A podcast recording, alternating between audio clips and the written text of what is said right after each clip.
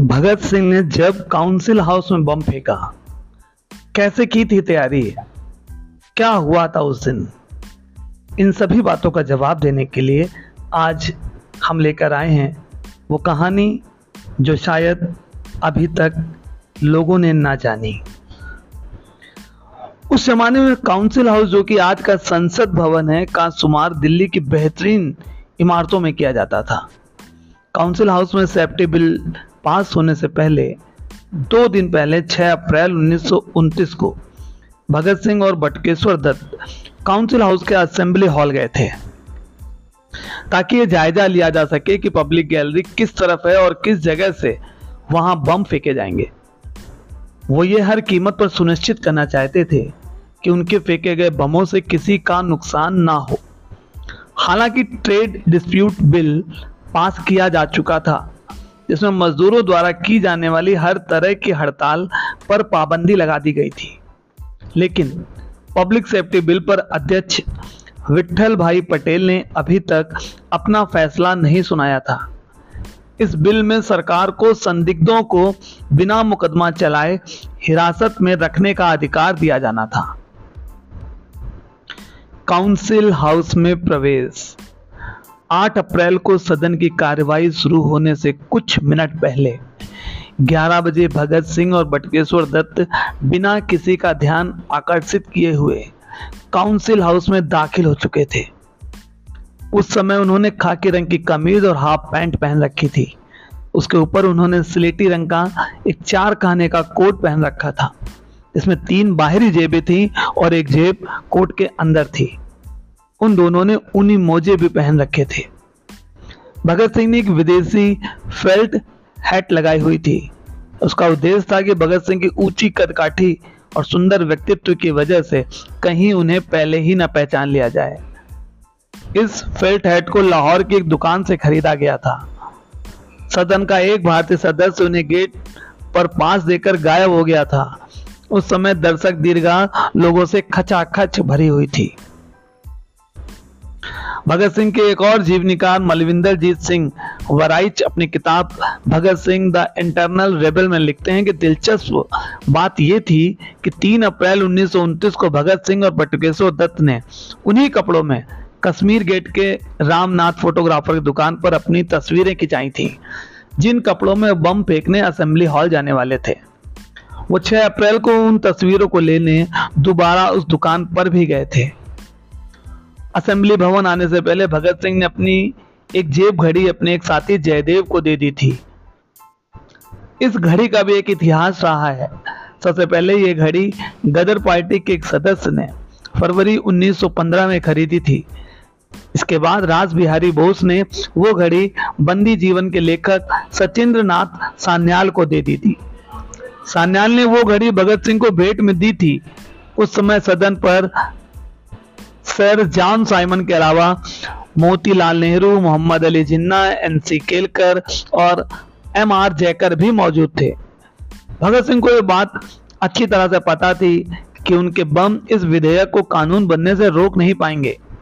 कारण था कि नेशनल असेंबली में ब्रिटिश सरकार के समर्थकों की कमी नहीं थी और दूसरे वायसराय को कानून बनाने के असाधारण अधिकार मिले हुए थे।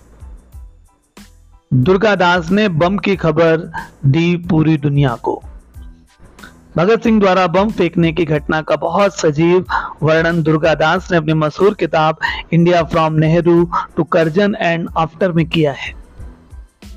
दुर्गादास लिखते हैं कि 8 अप्रैल को जैसे ही अध्यक्ष विट्ठल भाई पटेल सेफ्टी बिल पर अपनी रूलिंग देने खड़े हुए, भगत सिंह ने असेंबली के फर्श पर बम लुढ़का दिया। मैं पत्रकारों की गैलरी से बाहर निकलकर प्रेस रूम की तरफ़ दौड़ा। मैंने एक संदेश डिटेक्ट कराया और एपीआई के न्यूज़ डेस्क से कहा कि वो इसे लंदन में राइटर और पूरे भारत में फ्लैश कर दें।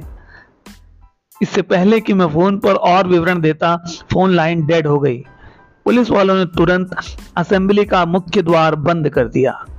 मेरे सामने ही भगत सिंह और बटकेश्वर दत्त को हिरासत में लिया गया।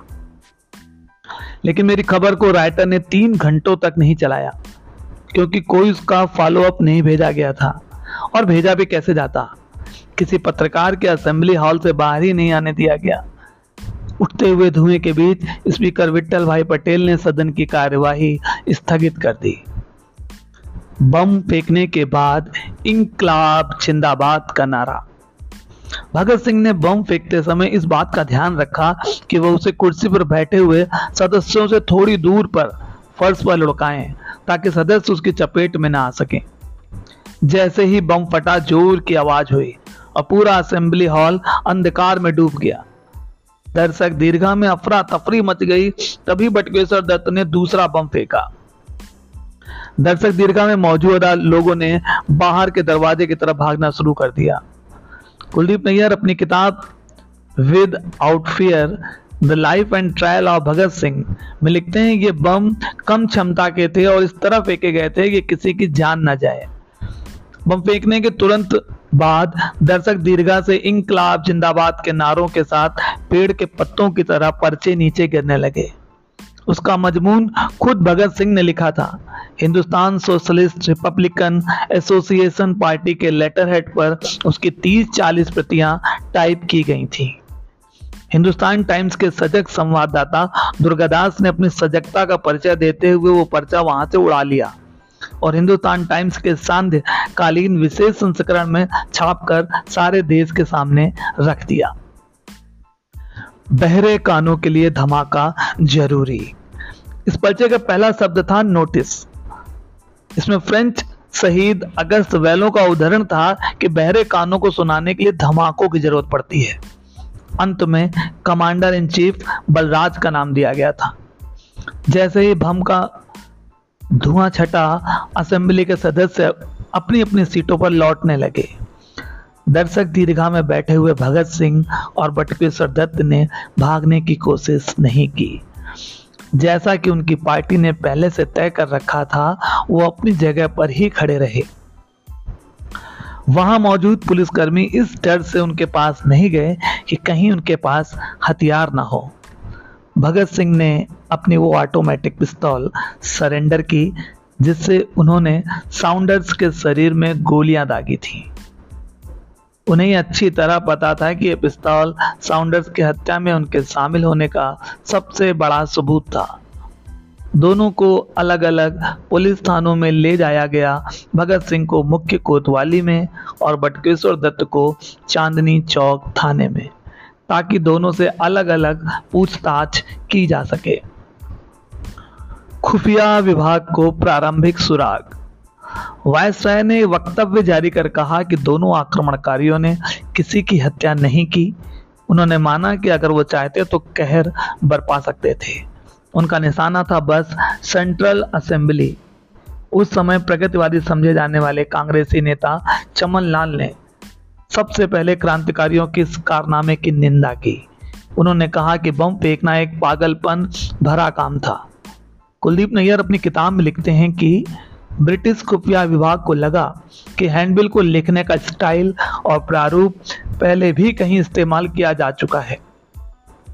एक वरिष्ठ पुलिस अधिकारी को उन पोस्टरों की तफ्तीश करने के लिए लाहौर भेजा गया, जो साउंडर्स की हत्या के बाद वहाँ की दीवारों पर चिपकाए गए थे। भगत सिंह द्वारा फेंके गए, टाइप किए गए पर्चों और उन पोस्टरों में एक समानता थी। दोनों को हिंदुस्तान सोशलिस्ट रिपब्लिकन एसोसिएशन ने जारी किया था और दोनों के भेजने वाले का नाम बलराज था, जो कि इस संस्था का कमांडर एंड चीफ था। दोनों का पहला शब्द नोटिस था और दोनों का अंत इंकलाब जिंदाबाद के नारे से होता था। आसफ अली ने लड़ा भगत सिंह का मुकदमा। यहीं से अंग्रेज़ों को साउंडर्स की हत्या में भगत सिंह के शामिल होने के पहले सुराग मिलते हैं। जैसे जैसे जाँच बढ़ती गई, उन पर शक पुख्ता होता चला गया। ये बात साफ़ हो गई कि पर्चों और पोस्टर की इबारत भगत सिंह ने ही लिखी थी। ये सही भी था, दोनों को भगत सिंह ने अपने हाथों से लिखा था। भगत सिंह पर भारतीय दंड संहिता की धारा 307 के अंतर्गत हत्या के प्रयास का मुकदमा चलाया गया। कांग्रेस पार्टी के आसफ अली ने भगत सिंह का मुकदमा लड़ा। आसफ अली के साथ अपनी पहली मुलाकात में भगत सिंह ने उनसे कहा कि वो चमन लाल को बता दें कि वो पागल नहीं है। हम सिर्फ़ इस बात का दावा करते हैं कि हम इतिहास और अपने देश की परिस्थितियों और उसकी आकांक्षाओं के गंभीर विद्यार्थी हैं। इस कारनामे से भगत सिंह और बटकेश्वर दत्त भारतीय युवाओं के हीरो बन गए। उनका जन समर्थन इतना बढ़ा कि अंग्रेज़ सरकार ने जेल में ही अदालत लगाने का फैसला किया। ये जेल उस भवन में हुआ करती थी जहाँ इस समय मौलाना आज़ाद मेडिकल कॉलेज है। इस मुकदमे में अंग्रेज़ों के वकील थे राय बहादुर सूर्य नारायण मुकदमे के जज थे additional magistrate P B Poole. पूरे मुकदमे के दौरान भगत सिंह के माता पिता भी मौजूद थे। जब भगत सिंह को पहली बार अदालत में लाया गया तो उन्होंने मुट्ठियाँ भींच कर अपने हाथ ऊपर करते हुए इंकलाब जिंदाबाद के नारे लगाए। इसके बाद ही मजिस्ट्रेट ने आदेश दिया कि दोनों को हथकड़ियाँ लगा दी जाए। दोनों ने इसका कोई विरोध नहीं किया और वे लोहे की रेलिंग के पीछे रखी बेंच पर बैठ गए। भगत सिंह ने यह कहते हुए बयान देने से इनकार कर दिया कि उन्हें कुछ, जो भी कुछ कहना है, वो सेशन जज की अदालत में ही कहेंगे।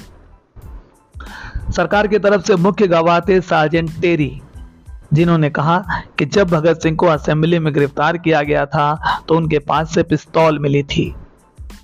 टेरी ने गवाही देते हुए कहा, पिस्तल भगत सिंह के दाहिने हाथ में थी और उसका मुँह ज़मीन की तरफ़ था।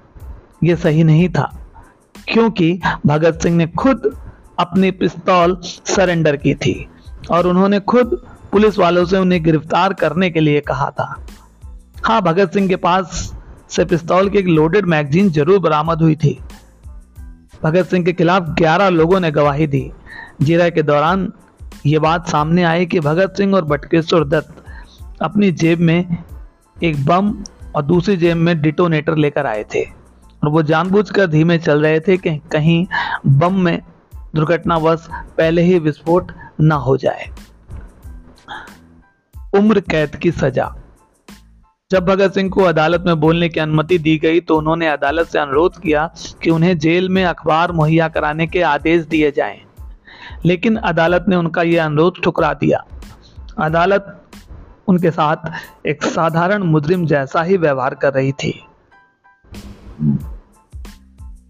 चार जून को यह मुकदमा सेशन जज लियोनार्ड मिडिल टाउन की अदालत में स्थानांतरित कर दिया गया। 6 जून को अभियुक्तों ने अपने वक्तव्य दिए। 10 जून को मुकदमा समाप्त हुआ और 12 जून को फैसला सुना दिया गया। अदालत ने भगत सिंह और बटकेश्वर दत्त को जानबूझकर विस्फोट करने का दोषी पाया, जिससे लोगों की जान जा सकती थी। उन दोनों को आजीवन कारावास की सजा सुनाई गई। मुकदमे के दौरान अभियोग पक्ष के गवाह सर सुभाष सिंह, जो कि मशहूर लेखक खुशवंत सिंह के पिता थे। ने गवाही दी थी कि उन्होंने भगत सिंह और बटकेश्वर दत्त को बम फेंकते हुए देखा था।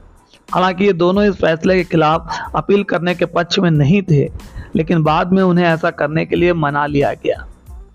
तर्क ये दिया गया कि इससे क्रांति के संदेश का प्रचार होने में मदद मिलेगी।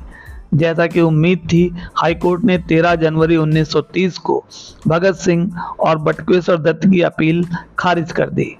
और उन्हें 14 सालों के लिए जेल की सलाखों के पीछे भेज दिया गया। बाद में साउंडर्स की हत्या के आरोप में भगत सिंह को फांसी पर लटका दिया गया। जी हाँ इस तरह से आज़ादी के इस क्रांतिकारी ने हँसते हँसते बिना माफ़ी मांगे बड़े गर्व के साथ फांसी के फंदे को चूम कर अपने गले में पहन लिया।